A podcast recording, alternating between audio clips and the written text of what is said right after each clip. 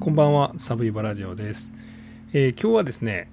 韓国のファソン連続殺人事件の、まあ、現場を見てきましたと、まあ、いうようなお話をさせていただきます。えー、先だってですね、韓国のさん代目解決事件をご紹介させていただきまして、その中の一つがこのファソン連続殺人事件、まあ、別名イ・チュンジェ連続殺人事件、まあ、これあの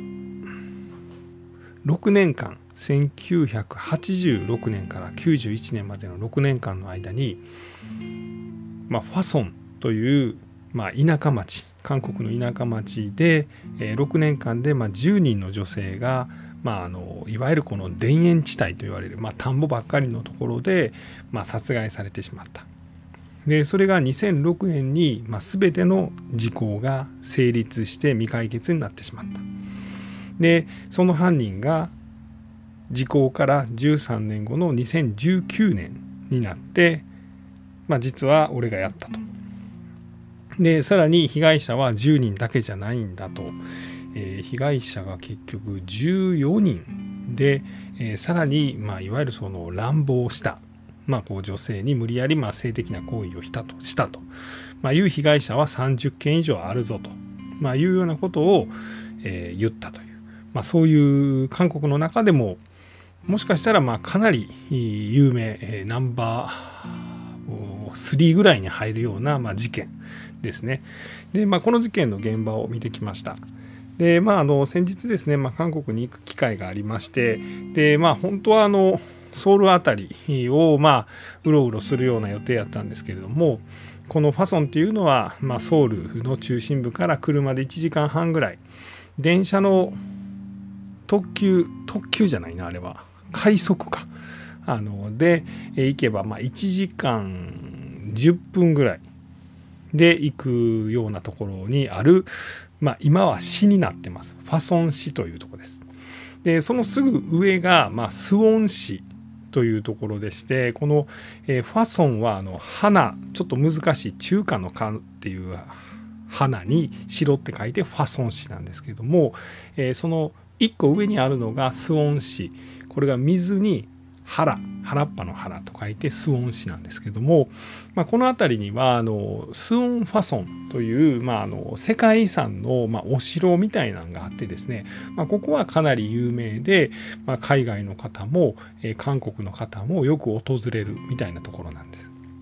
でそこからさらに電車でにえきぐらい行ったところにピョンジャムだったかな、あの食べる餅、お餅の餅ですね、餅に店と書いて確かピョンジャム駅やったと思うんですけども、えー、こういう駅がありまして、そ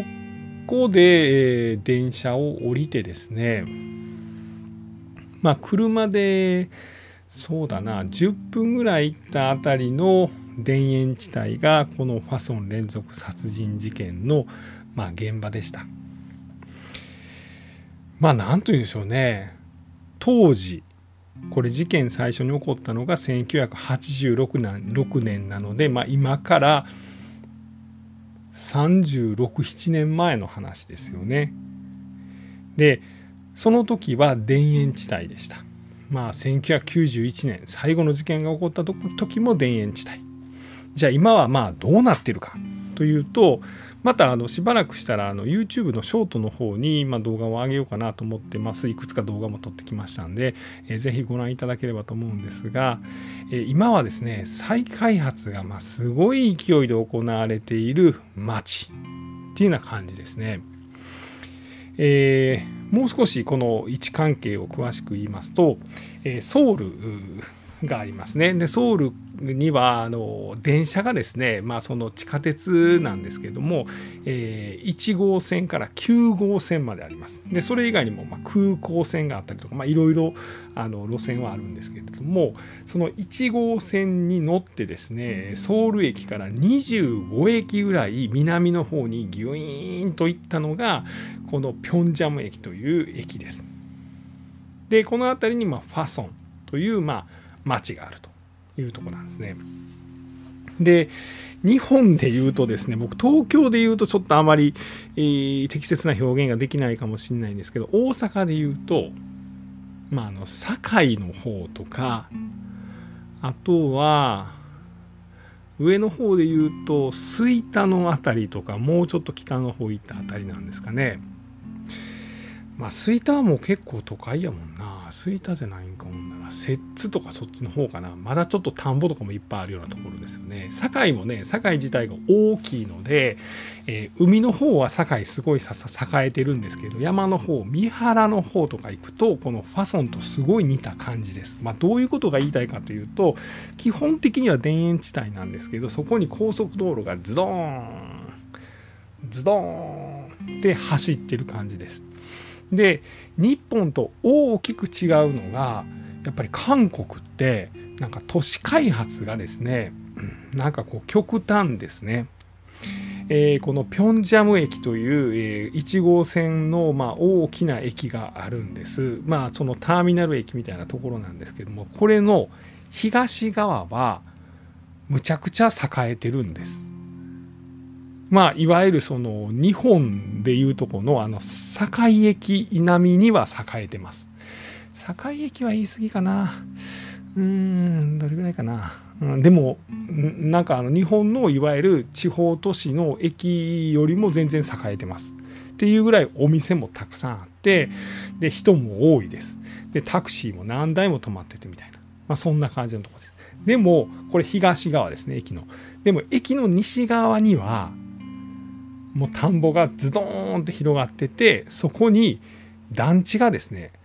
もうさんじゅうとかじゃ効かないです。よんじゅうとかぐらいの団地がズドーンと今建設中って感じです。まだ人はあんまり住んでないんですけど、とにかくもう一気にもう建物を建てまくってるっていうぐらいです。韓国景気ええねんなっていうようなぐらい、その一気にこうビルの建設ラッシュがもうこのピョンジャム駅、このファソンでは起こってるっていう感じです。このファソン連続殺人事件は殺人の追憶という、えーまあ、映画になりました。その映画をご覧になった方はよくわかると思うんですけど、本当に田んぼのあたりで、えー、遺体が見つかります。まあ、でまたその川のところで遺体が見つかったりとか、まあ、そういう本当にあの自然豊かな景色と、まあ、残酷な事件で、被害者たちはいつもその暗いところをですね、何やったら懐中電灯みたいな照らしながらこう歩いてたら、後ろから急に犯人に襲われるみたいな、まあ、そういうところなんですけど、そこが今一気に都市開発が行われているっていうようなとこでした。で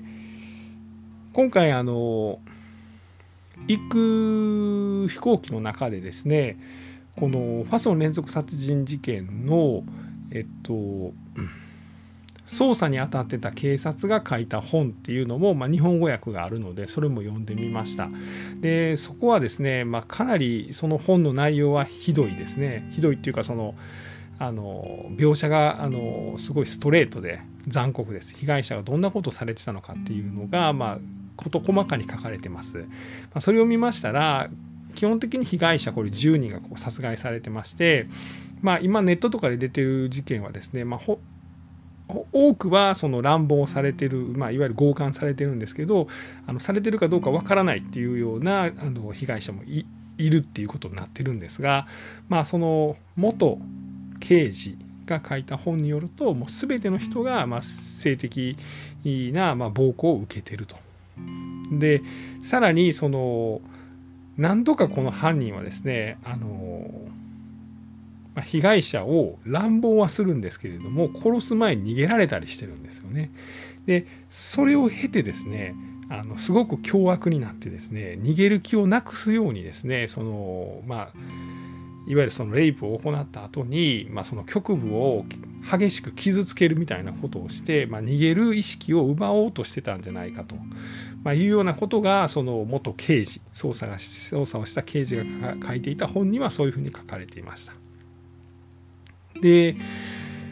このまあ刑事の本のまあもう一個のまあ注目点みたいなところで言うと、あくまでやっぱり警察はですね、これあのはちばんめの事件がまあ実は冤罪事件で、まあ別の犯人というか、まあ冤罪の被害者ですけどを逮捕してしまって無期懲役にしてしまったんですけども、まあこれについてはまああくまでやっぱりこの警察は正しかったというまあ主張を突き通していると。まあまあそのこの本が出たタイミングと冤罪がまあ晴れたタイミングがまあ違うというか、まあそういうのもあるんですけれども、まあ警察はこれあくまで冤罪ではなくあの模倣犯であったみたいなことを主張しているみたいな、まあそういう点もちょっと感じるところはありました。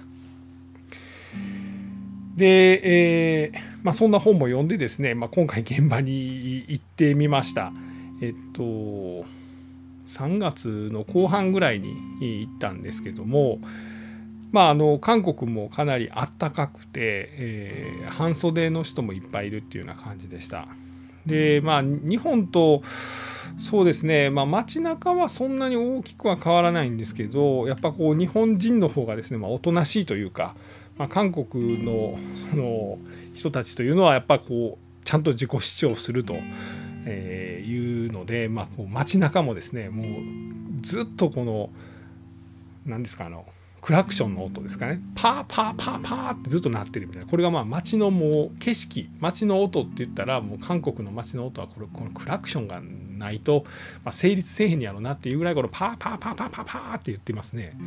あとひたすらいろんなとこでいろんな人が主張してます。特に休日なんかはですね、まあ、ソウル駅とかもそうです。結構主要な駅の周りでは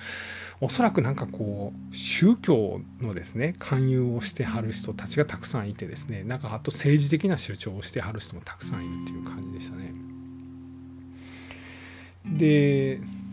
そうだな、ファソンに行ってみて思ったのはそのなんだろうな、うん、まあもう今とは全然当時事件当時と今とはまあ、だいぶ変わってるんだなという感じがしました。その一部というかですね、まあ、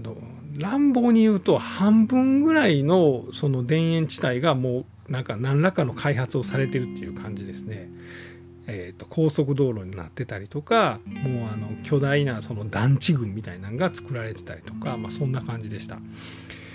まあ、ソウルから電車でいちじかんぐらいのところに、まあ、ベッドタウンみたいなのを作ってですね、まあ、ソウルに人があふれてしまったのを、まあ、そっちに寄せていこうというような政策が行われてるんかなというふうには思いました。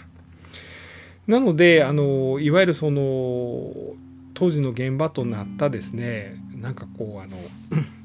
農道の脇道みたいなは実際には残ってるんですけれども、あのだいぶそういうのも減ってきてるんかなということを感じましたね。で、本当はですね全部の現場を回りたかったんですけど、僕の韓国語がちょっとあまりにも拙くてですね、で、まあ、タクシーの運転手さんに頑張っていろいろ交渉してですね、ここに行ってほしいとか、あのファソンの事件知ってますかとか喋りかけたんですけど、まあいい人はですねそれなりにコミュニケーション取ってくれようとするんですけど、あやっぱりちょっとそのあのそれは分からないということとか、その君が何をどこに行きたいかが分からないみたいなことを言って、まあ、結局歩いていく羽目になりましてですね、もう汗だくになってですね、まあ、ファソンの街をうろうろしていました。